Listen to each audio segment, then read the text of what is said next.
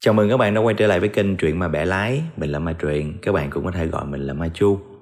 Ngày hôm nay chúng ta sẽ tiếp tục series kỳ án Nhưng mà sẽ không phải là ở Trung Quốc, Hồng Kông, Đài Loan hay là châu Á Mà chúng ta sẽ bay thẳng tới một quốc gia có diện tích lớn thứ hai thế giới ở Bắc Mỹ Đó là Canada. Và cái vụ án ngày hôm nay nó có liên quan tới cộng đồng LGBT Như các bạn đã biết thì cái thuật ngữ LGBT nó được bắt đầu sử dụng vào những năm 1990 trong đó, cái chữ cái L, tức là viết tắt của từ lesbian, đồng tính nữ, tức là nữ yêu nữ các bạn. Ở đây mình sử dụng từ yêu là nó bao gồm luôn cả cái xu hướng tình dục nha. Tại vì cái từ này nó cũng nhạy cảm, không có nhắc đi nhắc lại trên video được. Cho nên mình nói từ yêu, các bạn hiểu cái nghĩa rộng này giùm mình nha. Chữ tiếp theo là chữ g, là viết tắt của từ gay, tức là đồng tính nam nam yêu nam á chữ bờ tức là viết tắt của bisexual là song tính luyến ái, có nghĩa là có thể yêu cả nam lẫn nữ. Và cuối cùng là chữ tờ tức là viết tắt của từ transgender, có nghĩa là chuyển giới đó các bạn. Đôi khi các bạn sẽ thấy thêm có cái chữ quờ ở phía sau nữa, chữ quy á các bạn. Nó là từ viết tắt của từ queer tức là có cái xu hướng yêu. Và một cái bản dạng giới khác biệt, hoặc là không nhận định mình thuộc một cái dạng, một cái nhãn nào như là vừa nói ở trên hết á chữ quờ nó cũng có nghĩa là questioning, có nghĩa là đang trong giai đoạn tìm hiểu bản thân, chưa biết mình là nam hay nữ. Rồi đằng sau cụm từ LGBT chúng ta có thể thấy thêm một cái dấu cộng nữa. Cái dấu cộng đó là đại diện cho cái sự tồn tại đa dạng của các nhóm khác ở trong cộng đồng. Giống như là nhóm phi nhị nguyên giới, là những người không có hoàn toàn cho rằng mình là nam hay nữ. Lúc thì người ta cho là người ta là nam, có lúc thì người ta cho người ta là nữ. Rồi tiếp theo nữa là liên giới tính là những người mà trong cơ thể họ có những cái đặc điểm của cả giới tính nam và giới tính nữ luôn.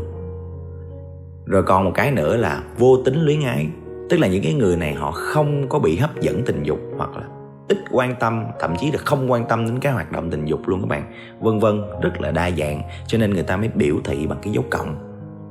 Các bạn nghe tới đây là nhiều khi tự hỏi là, ủa, nhiều vậy luôn á hả? Trước giờ không biết luôn á. Đúng không? Hồi xưa các bạn những cái người mà đồng tính là người ta bị kỳ thị dữ lắm. Thấy một cái người nam giới mà có cái vẻ ẻo lả hay là có sử dụng son phấn gì đó hay là những cái người nữ mà cắt tóc ngắn rồi có một cái dáng dấp của đàn ông á, là người ta hay giễu cợt miệt thị thậm chí là tỏ vẻ khinh thường luôn các bạn. Thế giới cũng vậy mà việt nam cũng vậy. Người ta hay dùng những cái từ ngữ để mà giễu cợt miệt thị như là bóng bóng kính bóng lộ bóng lại cái hay là bd ô môi ái nam ái nữ. Hồi xưa nữa là người ta còn dùng cái từ hai file săn file nhớt các bạn. Tại hồi xưa cái thời mà coi phim bằng băng bằng đầu máy á, thì hồi đó cái băng nó có hai cái hệ đó là hệ ban và hệ ntc những cái đầu máy nào mà đọc được cả cái hệ ban và hệ ntc á, thì người ta gọi là đầu hai file thì người ta dùng từ hai file cho những người à, đồng tính là kiểu như là sao cũng được nam cũng được mà nữ cũng được nó mang cái hàm ý dịu cợt xăng pha nhớt thì cũng vậy. Trộn xăng với nhớt lại nhau, lẫn lộn và cũng chính vì những cái điều đó mà hồi xưa những cái người đồng tính người ta sống thu mình lắm. Họ buộc phải che giấu cái giới tính thật của mình. Có khi họ phải sống hai mặt nữa. Một mặt là cho cái giới tính thật ở bên trong con người người ta, còn một cái mặt khác thể hiện ra bên ngoài là để cho gia đình, xã hội đừng có, gọi là, ác cảm hay là kỳ thị, phân biệt đối xử với họ cứ như vậy rất là khổ sở, rất là áp lực và mệt mỏi, thường xuyên bị tổn thương các bạn. Hồi đó người ta còn coi đồng tính là bệnh tâm thần luôn hỏi sao? Phải kể từ năm 1994 thì đồng tính luyến ái mới không còn bị coi là bệnh nữa. Tổ chức Y tế Thế giới viết tắt là WHO đã đưa đồng tính và chuyển giới ra khỏi danh mục rối loạn tâm thần và hành vi và cũng đã xác định rõ đồng tính không phải là bệnh mà là một xu hướng tính dục. Trong đó, một người có cảm xúc yêu đương và ham muốn với một cái người có cùng giới tính. Đó, như vậy thôi, chứ không phải là bệnh. Rất là nhiều cái nước trên thế giới, người ta đã thiết lập cái quyền lgbt luôn các bạn. Nhiều nước còn công nhận luôn giới tính thứ ba, thậm chí là công nhận luôn hôn nhân đồng giới rồi. Nói chung là ngày nay thì cái sự kỳ thị của xã hội đối với cộng đồng lgbt nó đã giảm đi rất là nhiều không còn quá cực đoan khắc nghiệt như ngày xưa nữa. Tuy là vẫn còn nha các bạn, nhưng mà nó không có bị quá như ngày xưa thôi. Tuy nhiên thì ở trong cái bất cứ cái cộng đồng nào cũng vậy các bạn. Đã gọi là cộng đồng thì nó sẽ có người tốt, cũng sẽ có người xấu, có người thiện lành, cũng sẽ có người tàn ác. Hôm nay chúng ta sẽ nói về một kẻ sát nhân hàng loạt từng làm rúng động, ám ảnh, không chỉ cho những người trong cộng đồng lgbt mà còn cho cả những người dân ở canada nữa Vụ án này xảy ra trong giai đoạn từ năm 2010 cho đến năm 2017. Bây giờ chúng ta sẽ bắt đầu nhé. Và nếu đây là lần đầu tiên các bạn đến với kênh Chuyện Ma Bẻ Lái, thì cũng đừng quên bấm nút like và bấm nút đăng ký để theo dõi và ủng hộ cho kênh nhé.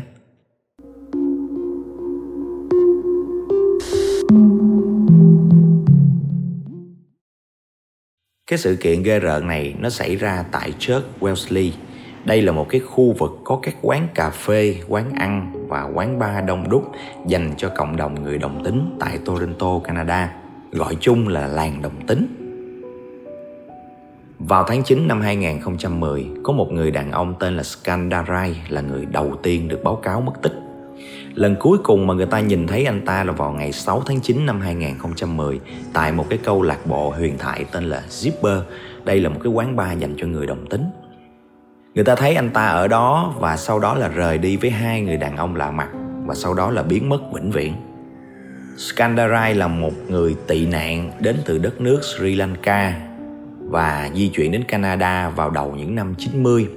Anh ta là một người song tính và có rất là nhiều mối tình với nhiều người đàn ông ở đây từ nhiều năm về trước. Kandarai có nuôi một cái con chó, anh ta rất là yêu thích nó. Anh ta thường xuyên chụp hình chung với nó và chia sẻ cái ảnh của anh ta và con chó đáng yêu đó. Vậy mà cái lần biến mất này anh ta đã không mang theo chú chó của mình mà để nó lại ở quán bar luôn. Có người nghĩ rằng có lẽ là Skandarai đã trốn đi vì cái tình trạng nhập cư bất hợp pháp của anh ta sắp sửa bị phát hiện. Nhưng có người thì không tin điều đó, bởi cái bằng chứng là anh ta đã để lại con chó của mình trốn đi vẫn có thể mang theo con chó yêu dấu của anh ta vậy. Cảnh sát cũng đã tìm thấy cái máy tính ở cái nơi anh ta ở nhưng mà không biết là họ có làm gì để khai thác cái thông tin ở trong cái máy tính đó không, để phục vụ cho cái chuyện điều tra hay không. Nhưng mà sau đó thì không hề có một cái công bố nào cả. Và cái việc mất tích của cái người đàn ông tên Skandarai này dường như nó đi vào bế tắc. Tiếp theo đó 4 tháng, có một người đàn ông khác tên là Abdul Baji Faizi cũng biến mất một cách vô lý. Ngày anh ta mất tích là ngày 29 tháng 12 năm 2010. Faiji sinh năm 1970 tại Afghanistan. Sau năm 1999, anh ta cùng vợ con đã đến sinh sống ở vùng ngoại ô gần Toronto và làm những cái công việc về in ấn. Anh ta là người song tính, nhưng mà vợ của anh ta thì không hề biết điều này. Anh ta hay nói dối với vợ là mình phải đi làm tăng ca để có cái thời gian đến các câu lạc bộ dành cho người đồng tính anh ta có ý định là đợi sau này con cái lớn lên trưởng thành thì anh ta sẽ công khai cái giới tính của mình, chấp nhận cho gia đình, vợ con biết luôn. Và từ đó anh ta sẽ sống cái cuộc sống của riêng mình. Anh ta nghĩ như vậy. Tuy nhiên đã không đợi được đến ngày đó, vì sau ngày 29 tháng 12 anh ta sau khi rời khỏi nhà đã vĩnh viễn không bao giờ quay trở lại nữa. Lần cuối cùng người ta nhìn thấy anh ta là anh ta bước ra từ một cái phòng tắm hơi rồi khoảng 3-4 ngày sau thì người ta đã tìm thấy một cái ô tô của cái anh Faiji này đậu ở một cái con hẻm cách cái phòng tắm hơi đó chỉ khoảng 10 phút đi bộ. Không có cái dấu hiệu gì vật lộn ở trong xe hết. Không có cái dấu hiệu nào là đột nhập vào trong xe hết. Cũng không có cái dấu hiệu trộm cắp gì trong xe hết. Từ đó cũng có cái giả định là anh ta đã bỏ đi một cái nơi khác để thực hiện cái cuộc sống của mình sớm hơn như là cái ý của anh ta là đợi con cái trưởng thành. Tuy nhiên cái điều này không có hợp lý. Bởi vì nếu mà thật sự anh ta muốn trốn đi một nơi nào đó thì anh ta phải đến ga tàu hoặc là sân bay. Và nếu mà đi đến đó thì có thể tự lái xe đến đó tự nhiên dục xe ở một con hẻm. Rồi chẳng lẽ đi bộ hay là đi nhờ xe của một người nào khác sao? Không có hợp lý. Trường hợp tiếp theo mất tích nữa là vào ngày 25 tháng 10 năm 2012, có một người đàn ông tên là Kayhan được người con trai của anh ta báo cáo là anh ta đã mất tích. Kehan cũng giống như Faizi, cái người đàn ông trước đó cũng đến từ Afghanistan và là một người song tính. Cái thời điểm đó anh ta đã ly hôn với vợ của anh ta 19 năm rồi, nhưng vẫn cùng với vợ chăm sóc con cái. Kehan được xác định là hôm đó đi dự một cái tiệc cưới của một cái người bạn, rồi sau đó đến khu vực vui chơi của người đồng tính và rồi cũng mất tích. Theo những cái gì hỏi thăm được cái lúc đó thì đây không phải là lần đầu tiên mà cây han không về nhà trong nhiều ngày. Nhưng mà những cái lần trước thì cây han đều nhờ người hàng xóm qua nhà để chăm sóc cái con chim cảnh mà anh ta nuôi trong nhà anh ta sống một mình mà. Vẫn cùng vợ chăm sóc con nhưng mà anh ta không có sống chung với vợ con. Bình thường thì anh ta đi đâu cũng sẽ nhờ một cái người hàng xóm qua để chăm sóc con chim. Anh ta rất là quý con chim cảnh này nhưng mà lần này thì không khi cảnh sát đến nhà của cây han thì cái con chim trong lòng đó nó cũng đã chết rồi vì không có ai chăm sóc cho nó ăn uống gì hết như vậy là đã có ba người mất tích và trùng hợp là ba người này đều có gốc từ Trung Đông và Nam Á. Sự mất tích của họ đều là bí ẩn và dường như cảnh sát không có một cái bước tiến nào trong cái việc điều tra hết. Sau một khoảng thời gian, hai năm tiếp theo, vào tháng 8 năm 2015 lại có tin báo mất tích. Lần này là một người đàn ông đến từ Iran, có tên là Surut Mahmoudi, 49 tuổi. Trước khi anh ta kết hôn với vợ thì anh ta đã có một cái mối quan hệ kéo dài 4 năm với một người phụ nữ chuyển giới. Nhưng mà sau này thì chia tay với người phụ nữ chuyển giới đó và lấy vợ sinh con bình thường. Nhưng mà anh ta vẫn lui tới thường xuyên các khu vui chơi dành cho người đồng tính. Vào ngày 15 tháng 8 năm 2015, anh ta vẫn đi làm bình thường nhưng mà ngày hôm đó khác biệt một chút là anh ta có mang theo một cái ba lô du lịch trong đó bỏ thêm một ít quần áo giống như là chuẩn bị đi đâu đó xa và từ đó là anh ta đã không trở về nữa. Tiếp theo vào tháng 4 năm 2017 một người đàn ông tên là Silim Isen 43 tuổi cũng được báo cáo mất tích bởi chồng cũ của anh ta. Cái người đàn ông này thì gốc là ở Thổ Nhĩ Kỳ và đến Canada sinh sống Isen đã được thông báo mất tích vào ngày 30 tháng 4 và cái lần cuối cùng người ta nhìn thấy anh ta là khoảng 6 giờ 30 chiều tại một cái con đường phía đông của cái làng Đồng Tính. Tiếp theo đó vào tháng 6 năm 2017, một người đàn ông nữa tên là Andrew Kinsman, 49 tuổi, cũng được báo cáo mất tích. Và người ta nhìn thấy anh ta lần cuối cùng là vào ngày 26 tháng 6 năm 2017 một người hàng xóm đã nhìn thấy Kingsman lần cuối cùng là ở gần con phố Winchester.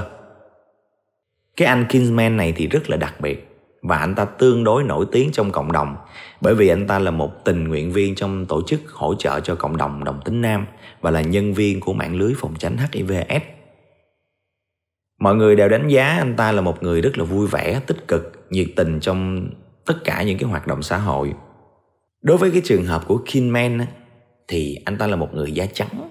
Gia đình, bạn bè đã kêu gọi một cái chiến dịch tìm kiếm rầm rộ suốt từ tháng 8 năm 2017 tức là hai tháng sau khi anh ta mất tích. Thì tới cái thời điểm này, cảnh sát mới lập ra cái hồ sơ điều tra để bắt đầu liên kết lại những cái sự bất tích của những cái người đàn ông vừa kể trên cảnh sát xem xét cái căn hộ của cái anh Kinman này là cái người mất tích cuối cùng để được tìm thấy thì người ta thấy có một cái điều đáng chú ý là ở trong nhà của anh ta đó người ta thấy có một cái cuốn lịch. Và trên cái cuốn lịch đó ở cái ô ngày 26 tháng 6 tức là ngày cuối cùng mà người ta nhìn thấy Kinman á, có ghi một cái dòng chữ nội dung là Bruce 3 giờ chiều và từ camera quan sát ở khu vực nhà của Kinman thì vào ngày 26 tháng 6 họ đã thấy một cái chiếc ô tô màu đỏ, sẫm, rất là đáng ngờ mặc dù qua cái camera này thì người ta không nhìn thấy được là tài xế hay là hành khách gì trên đó hết trơn và theo thống kê thì có khoảng 6.000 chiếc xe tương tự đang chạy ở trên Toronto. Sau một cái khoảng thời gian điều tra và kết hợp với cái tên ghi trên tờ lịch hẹn là lúc 3 giờ chiều, tên là Brute thì vào tháng 10 năm 2017, cảnh sát đã tìm ra chiếc xe màu đỏ đó và chủ nhân của nó có tên là Bruce MacArthur, năm đó 66 tuổi rồi. Khi tìm thấy chiếc xe đó, nó đã bị chủ xe bán cho một cái khu phế liệu rồi. Nhưng mà trong xe, họ vẫn tìm thấy được bốn mẫu ADN. Một là của Kinman, một là của Brooke MacArthur là chủ của chiếc xe đó và hai mẫu còn lại thì chưa xác định được. Các nhà điều tra bắt đầu theo dõi từ xa đối với các hoạt động của cái người đàn ông tên McCarter này và theo dõi luôn cả các cuộc gọi anh ta bắt đầu từ tháng 11. Sau đó vào tháng 12, cảnh sát đã nhận được một cái lệnh đó là bí mật lẻn vào cái căn hộ của MacArthur và sao chép ổ cứng trong máy tính anh ta. Họ đã tìm thấy những cái dữ liệu trong cái ổ cứng máy tính đó có rất rất là nhiều hình ảnh của rất là nhiều người đàn ông. Chụp chủ động cũng có, chụp lén cũng có, cái lúc bình thường cũng có, lúc đang tắm, đang xảy ra cái chuyện mây mưa cũng có. Và trong những cái hình ảnh đó có hình ảnh của những người mất tích. Ngoài ra còn rùng mình hơn là có hình của cái người tên MacArthur này, trong vai một ông già Noel ở trung tâm thương mại. Sau này những cái người mà từng chụp hình chung với cái ông già Noel này không biết là có còn dám lưu giữ cái tấm hình chụp chung với cái ông già Noel này hay không bởi vì sau đó, họ đã biết cái người này chính là một kẻ sát nhân hàng loạt. Vào ngày 18 tháng 1 năm 2018 thì cảnh sát đã phá sập cửa ngôi nhà của người đàn ông tên Bruce MacArthur này và tiến vào trong phòng ngủ. Khi họ vào bên trong đó thì họ thấy Bruce MacArthur đang cầm băng keo và kim tiêm và trên giường của hắn là một người đàn ông trần như nhộng. Hai tay bị trói vào thành giường, đầu thì bị chùm bao ly lông màu đen. Cảnh sát đã bắt giữ MacArthur ngay lúc đó và kịp thời cứu được cái người đàn ông may mắn kia. Sau đó thì cảnh sát đã thu giữ các thiết bị điện tử trong cái căn hộ của MacArthur, bao gồm 5 cái điện thoại di động, 5 máy tính và 3 máy ảnh kỹ thuật số và khoảng hơn một chục cái USB. Và ở trong đó là hơn 18.000 tấm ảnh thể loại nam giới. Nói vậy là các bạn biết rồi đúng không? Và rùng rợn hơn là có cả những cái tấm ảnh của nạn nhân lúc còn sống và cái lúc đã bị sát hại rồi luôn cảnh sát đã lục soát tất cả những cái nơi mà có dấu tích của MacArthur những nơi hắn đã từng đến làm việc, nơi làm việc, căn nhà của hắn. Và tại một cái ngôi nhà, người quen của hắn cũng là khách hàng thân thiết của hắn đã cho hắn mượn để trồng cây cảnh phục vụ cho cái công việc. Hắn có một cái công ty thiết kế cảnh quan các bạn, là trang trí sân vườn, tạo những cái khu vui chơi, làm cho cái khung cảnh nó đẹp hơn. Thường thì những cái nhà người ta nhiều tiền một chút xíu thì người ta sẽ chú trọng cái điều đó. Thì hắn làm cái nghề thiết kế và cung cấp vật liệu đó. Hắn đã mượn cái nhà này của khách để mà trồng cây cảnh. Và khi mà cảnh sát khám xét cái khu vực này thì đã tìm ra rất là nhiều cái chậu cây lớn ở trong vườn. Và các chú chó nghiệp vụ được huấn luyện để tìm người mất tích những cái con chó này nó được huấn luyện là ngửi thấy mùi của con người, dù là bị chôn vùi trong đất, ở trong nước, thậm chí là trong tuyết, trong băng luôn các bạn. Và những cái chú chó này đã đứng ở đó sủa rất là gắt, giống như báo hiệu một cái điều gì đó. Ở thời điểm đó thì các chậu cây này các bạn, nó đã bị đóng băng do thời tiết quá lạnh. Cảnh sát đã phải quy động những cái máy sấy, máy sưởi mà loại lớn, loại chuyên dụng để mà làm tan băng ra. Và sau khi người ta làm tan băng ra xong, người ta đào nó ra đó thì người ta phát hiện ra rất là nhiều xương người ở trong đó khi mà ráp nối và kiểm tra cẩn thận thì người ta xác nhận được là của 6 nạn nhân mất tích mà mình vừa mới kể trên.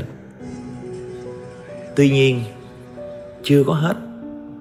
Sau này thêm những cái nơi khác nữa, những cái nơi mà có liên quan tới MacArthur là cảnh sát tìm kiếm hết. Cuộc tìm kiếm rất là rộng rãi và người ta đã tìm thấy thêm được hai bộ xương khác nữa. Như vậy cộng với 6 bộ trước là tổng cộng là 8 nạn nhân đã bị Bruce MacArthur sát hại. Và trong hai bộ đó thì một bộ thuộc về một người đàn ông tên là Kirishna Kumar, 37 tuổi, đến từ đất nước Sri Lanka. Anh ta đã tị nạn đến Canada này trên một cái con tàu chở gần 500 người tị nạn. Tuy nhiên thì cái đơn xin tị nạn của anh ta đã bị từ chối và anh ta bị trục xuất khi mà cái lệnh trục xuất của Canada được đưa ra, thì anh ta đã bỏ trốn. Anh ta đã trốn trong một cái cộng đồng Tami ở Ontario của Canada luôn, và làm cái công việc dọn dẹp vệ sinh và vận chuyển. Vì thế, khi mà anh ta mất tích, đâu ai biết đâu. Người nhà, người quen hay cảnh sát thì đều nghĩ là anh ta đang lẫn trốn thôi, đâu biết là mất tích. Rồi một bộ xương nữa thì thuộc về một nạn nhân tên là Dean Lisowick 47 tuổi. Người này thì thường xuyên sống ở trong cái khu vô gia cư ở Toronto, Canada và anh ta hành nghề mại dâm nam. anh ta không có người thân không có bạn bè không có giấy tờ sống tạm bợ rày đây mai đó cho nên đâu có ai biết đâu mà báo cáo khi mà anh ta mất tích cái người chủ đất cái người phụ nữ mà cho cái tên MacArthur này mượn để trồng cây cảnh các bạn đâu có ngờ rằng cái miếng đất của bà đã bị ờ, hắn ta biến thành một cái nghĩa địa và che giấu một cái tội ác của một tên sát nhân hàng loạt đâu rốt cuộc thì Ruth MacArthur tại sao có thể gây án trong suốt nhiều năm trời như vậy, từ năm 2010 đến 2017 mà không bị phát hiện chứ? Thật sự trong nhiều cái báo cáo sau này thì người ta cũng không phải là nêu ra tất cả các tình tiết, đặc biệt là cái cách thức hắn gây án thì bên phía cảnh sát Canada người ta cũng không có công bố rộng rãi cũng không công bố nhiều và các nhà phân tích thì cũng không phân tích nhiều được về tâm lý của hắn thì bây giờ mình sẽ kể cho các bạn nghe cái quá trình từ lúc hắn còn nhỏ lớn lên để xem nó có những cái đặc điểm gì mà lại trở nên như vậy không nha. Ruth MacArthur sinh vào ngày 8 tháng 10 năm 1951 ở một cái vùng nông thôn Ontario, thị trấn Lindsay ở Canada. Hắn ta lớn lên tại một cộng đồng nhỏ ở phía bắc Toronto. Cha mẹ của MacArthur đều là người sùng đạo, tuy nhiên mỗi người lại theo một đạo khác nhau. Cho nên từ nhỏ là MacArthur đã chứng kiến những cái cuộc cãi vã tranh luận của cha mẹ về đạo giáo. Lúc đó thì MacArthur thường đứng về phía mẹ của mình, binh vực mẹ mình. Thời điểm đó cái khoảng cách giữa MacArthur và cha của mình giống như là nó xa xa, nó có một cái khoảng cách. Một người bạn cùng lớp lúc nhỏ của MacArthur đã kể lại rằng lúc nhỏ lúc mà đi học, MacArthur thường cố gắng để trở thành một cái học sinh cưng chiều của thầy cô. Bằng cách nào? Bằng cách là hay mét thầy cô về những cái trò nghịch ngợm của những cái bạn khác cùng lớp. Hở chút là đi mét hở chút là đi mét. Và dĩ nhiên là các bạn rất là bực mình. Phải chi mà gây hấn gì tới MacArthur? MacArthur đi mét thì không nói còn không có liên quan gì MacArthur MacArthur cũng đi mét nữa và những lần đó thì những cái người bạn đó, người ta bị phạt. Tức lắm, nhưng mà cũng không dám làm gì bởi thấy có vẻ như là giáo viên rất là thích MacArthur. Cho nên họ chỉ có thể phản ứng bằng cách lúc đó đứa nào cũng còn nhỏ mà, không có chơi chung nữa. Không cho MacArthur tham gia bất cứ trò chơi nào chung với lại những cái người bạn trong lớp hết. Từ nhỏ thì MacArthur đã thấy mình có những cái điểm khác biệt. MacArthur thấy mình bị hấp dẫn bởi con trai chứ không phải là con gái tuy nhiên ở cái thời đó thì cái vấn đề kỳ thị người đồng tính nó còn rất là lớn, lại là vùng nông thôn nữa, còn lớn hơn nữa cho nên MacArthur đã cố gắng mà giấu đi cái giới tính thật của mình khi lớn lên thì MacArthur đã kết hôn với một người phụ nữ tên là Jane Campbell và sinh ra một người con trai và một người con gái. Vào giữa năm 1970 thì cha của MacArthur bị chẩn đoán là mắc bệnh u não và được gửi tới viện dưỡng lão. Trong cái thời gian đó thì MacArthur lại phát hiện ra mẹ của mình có một cái người đàn ông khác. Và với cái hoàn cảnh là cha bị bệnh, đang sống trong vị dưỡng lão của mẹ, thì ở ngoài có người đàn ông khác như vậy đã làm cho MacArthur rất là thất vọng. Và từ đó thì MacArthur đã thân thiết với người cha của mình hơn và dần dần không quan tâm đến mẹ như xưa nữa. Gặp mẹ thì luôn có những cái thái độ và những cái lời nói hàng học.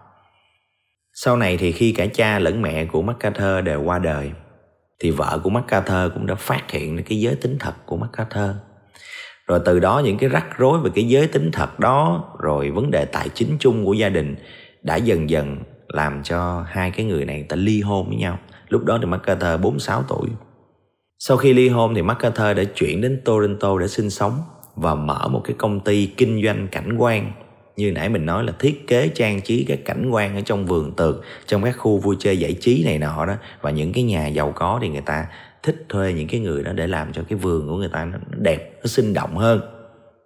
MacArthur rất là thường xuyên lui tới các quán bar ở cái khu làng đồng tính. Bề ngoài thì hắn có một cái vỏ bọc làm cho mọi người xung quanh hoặc là khách hàng của hắn thấy rằng hắn là một người rất là đàng hoàng, hiền lành và có trách nhiệm trong công việc khách hàng của hắn thường là những phụ nữ lớn tuổi và giàu có. Họ thích cái cách làm việc cần mẫn và cẩn thận của cái người đàn ông này. Tuy nhiên thì những cái người, gọi là bạn tình á, những cái người mà đã từng mây mưa với hắn thì cho biết rằng MacArthur là một người có khuynh hướng bạo lực. Để mà đạt hưng phấn thì càng ngày hắn lại càng bạo lực hơn và bất chấp những cái hành động đó có thể gây tổn thương cho bạn tình của mình. MacArthur từng có một cái mối tình dài 4 năm với một người đàn ông.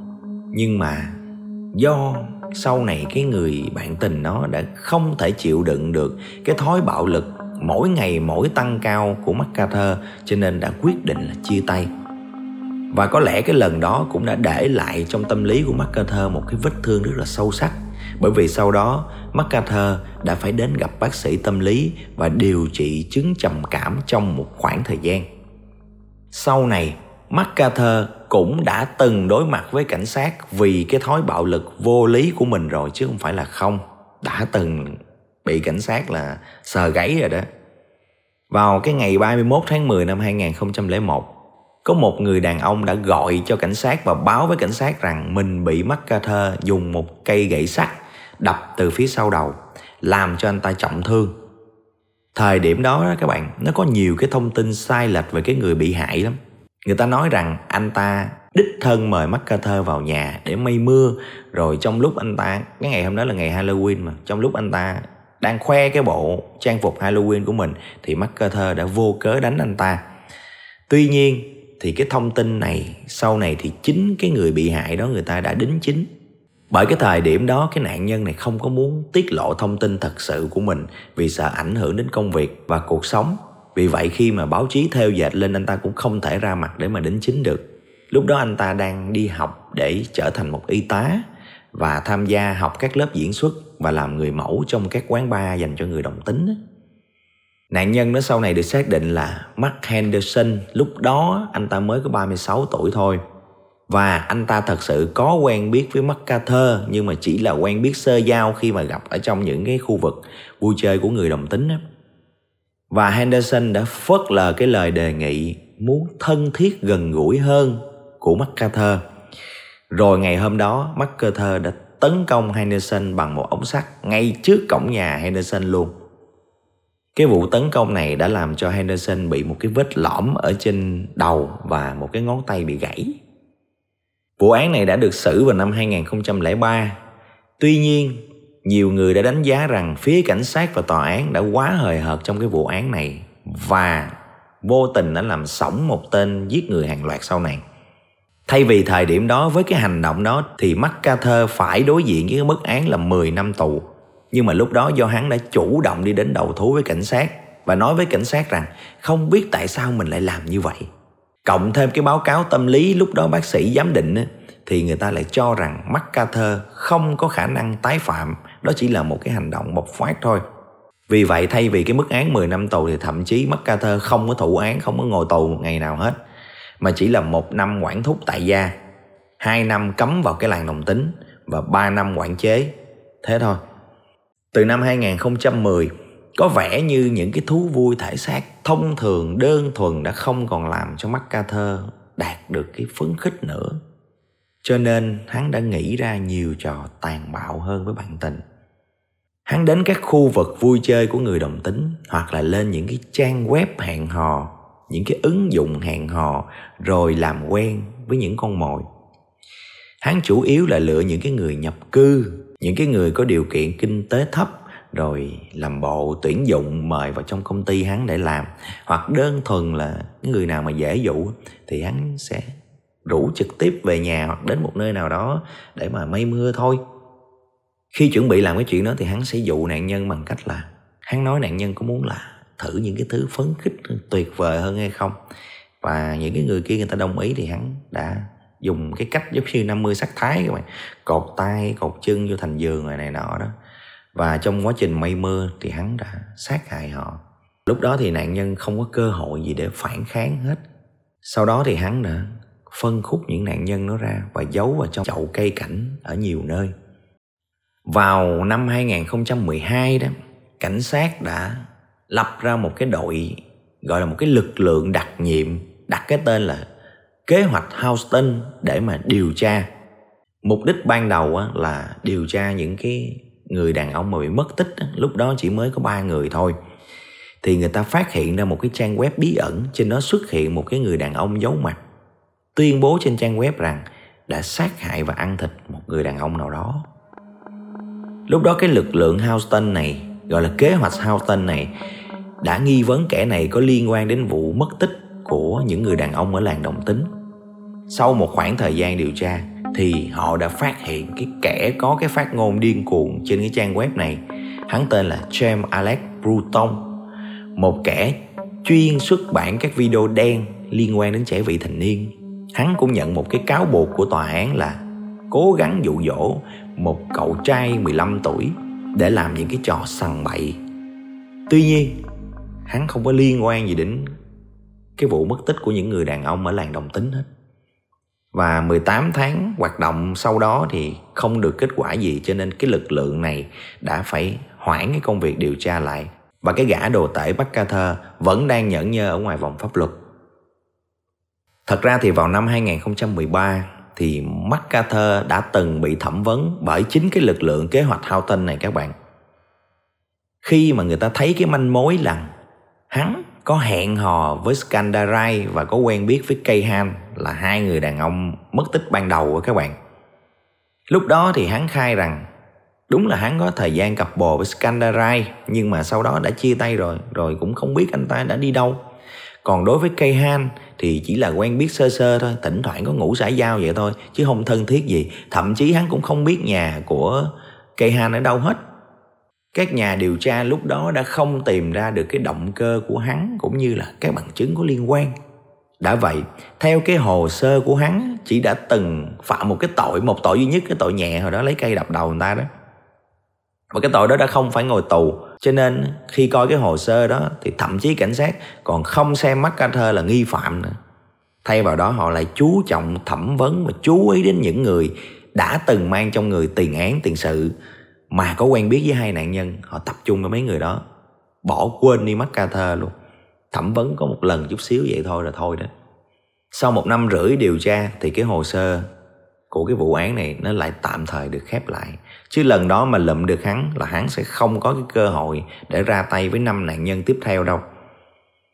Rồi vào năm 2016 một lần nữa MacArthur lại đối diện với cảnh sát đối diện tiếp một lần nữa các bạn khi đó có một người đã gọi cho 911 và cáo buộc rằng MacArthur đã bóp cổ anh ta giống như muốn giết anh ta vậy đó khi mà hai người đang mây mưa ở trên cái xe tải Sir, and your name is? Bruce MacArthur. And if you could spell it for me, please. Uh, B R U C E and MacArthur. And Um, so, uh, an allegation has been made against you, and this officer in just a moment is going to let you know exactly what that allegation is, okay? So the allegations are that around uh, 6:30 p.m. this evening, uh, you met up with a, uh gentleman by the name of um, at the intersection of Bathurst and Finch. Um, during the course of, uh, of your involvement with him, there was an allegation made of assault, which uh, in uh, choking uh, was the allegation made, and uh, and that's basically why you're under arrest today for that assault. he wanted harder to pinch it to pinch and pinch and pinch as, as hard as I could. Um, and he got aroused by that. And um, so then I thought, okay, he likes it rough. So I put my hand to his throat and just for a f- few seconds because he Đó, qua cái đoạn thẩm vấn thì thấy rằng cái người kia thì nói rằng MacArthur đã rất là bạo lực, muốn giết chết anh ta. Còn MacArthur đã nói rằng tôi làm vậy là tại vì người kia yêu cầu vậy. Và hắn cũng làm như vậy với tôi. Tôi nghĩ đó là một cái sự hưởng ứng, kiểu vậy thôi.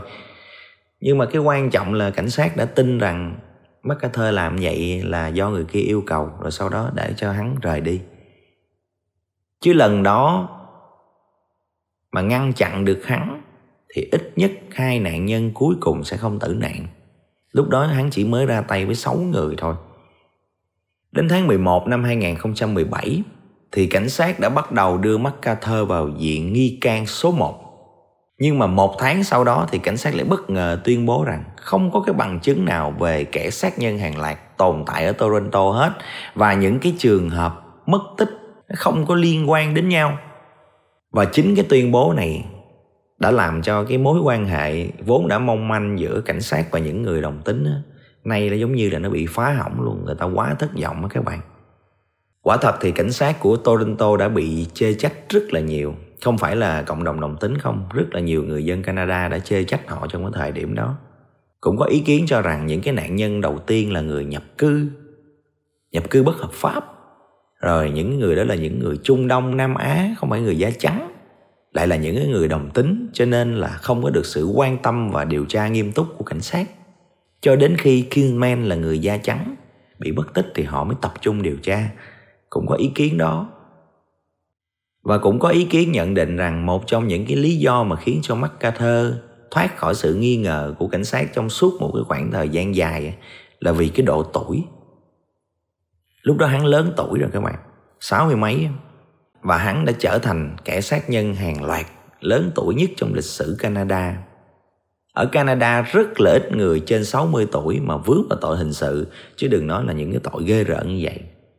Các chuyên gia nghĩ rằng cảnh sát đã khoanh vùng nghi phạm nằm ở độ tuổi 20 đến 30 tuổi, và cái điều đó đã làm chạch hướng điều tra những cái người trên cái độ tuổi đó cảnh sát đã không chú ý đơn cử là MacArthur đó đối với một số nhà tội phạm học và tâm lý học của Canada thì người ta phân tích rằng tuổi tác của MacArthur đã làm cho họ cảm thấy rất là bất thường. Nó dường như đi ngược lại với cái xu hướng theo nhiều cái cách liên quan mà họ đã nghiên cứu được về những cái kẻ giết người hàng loạt.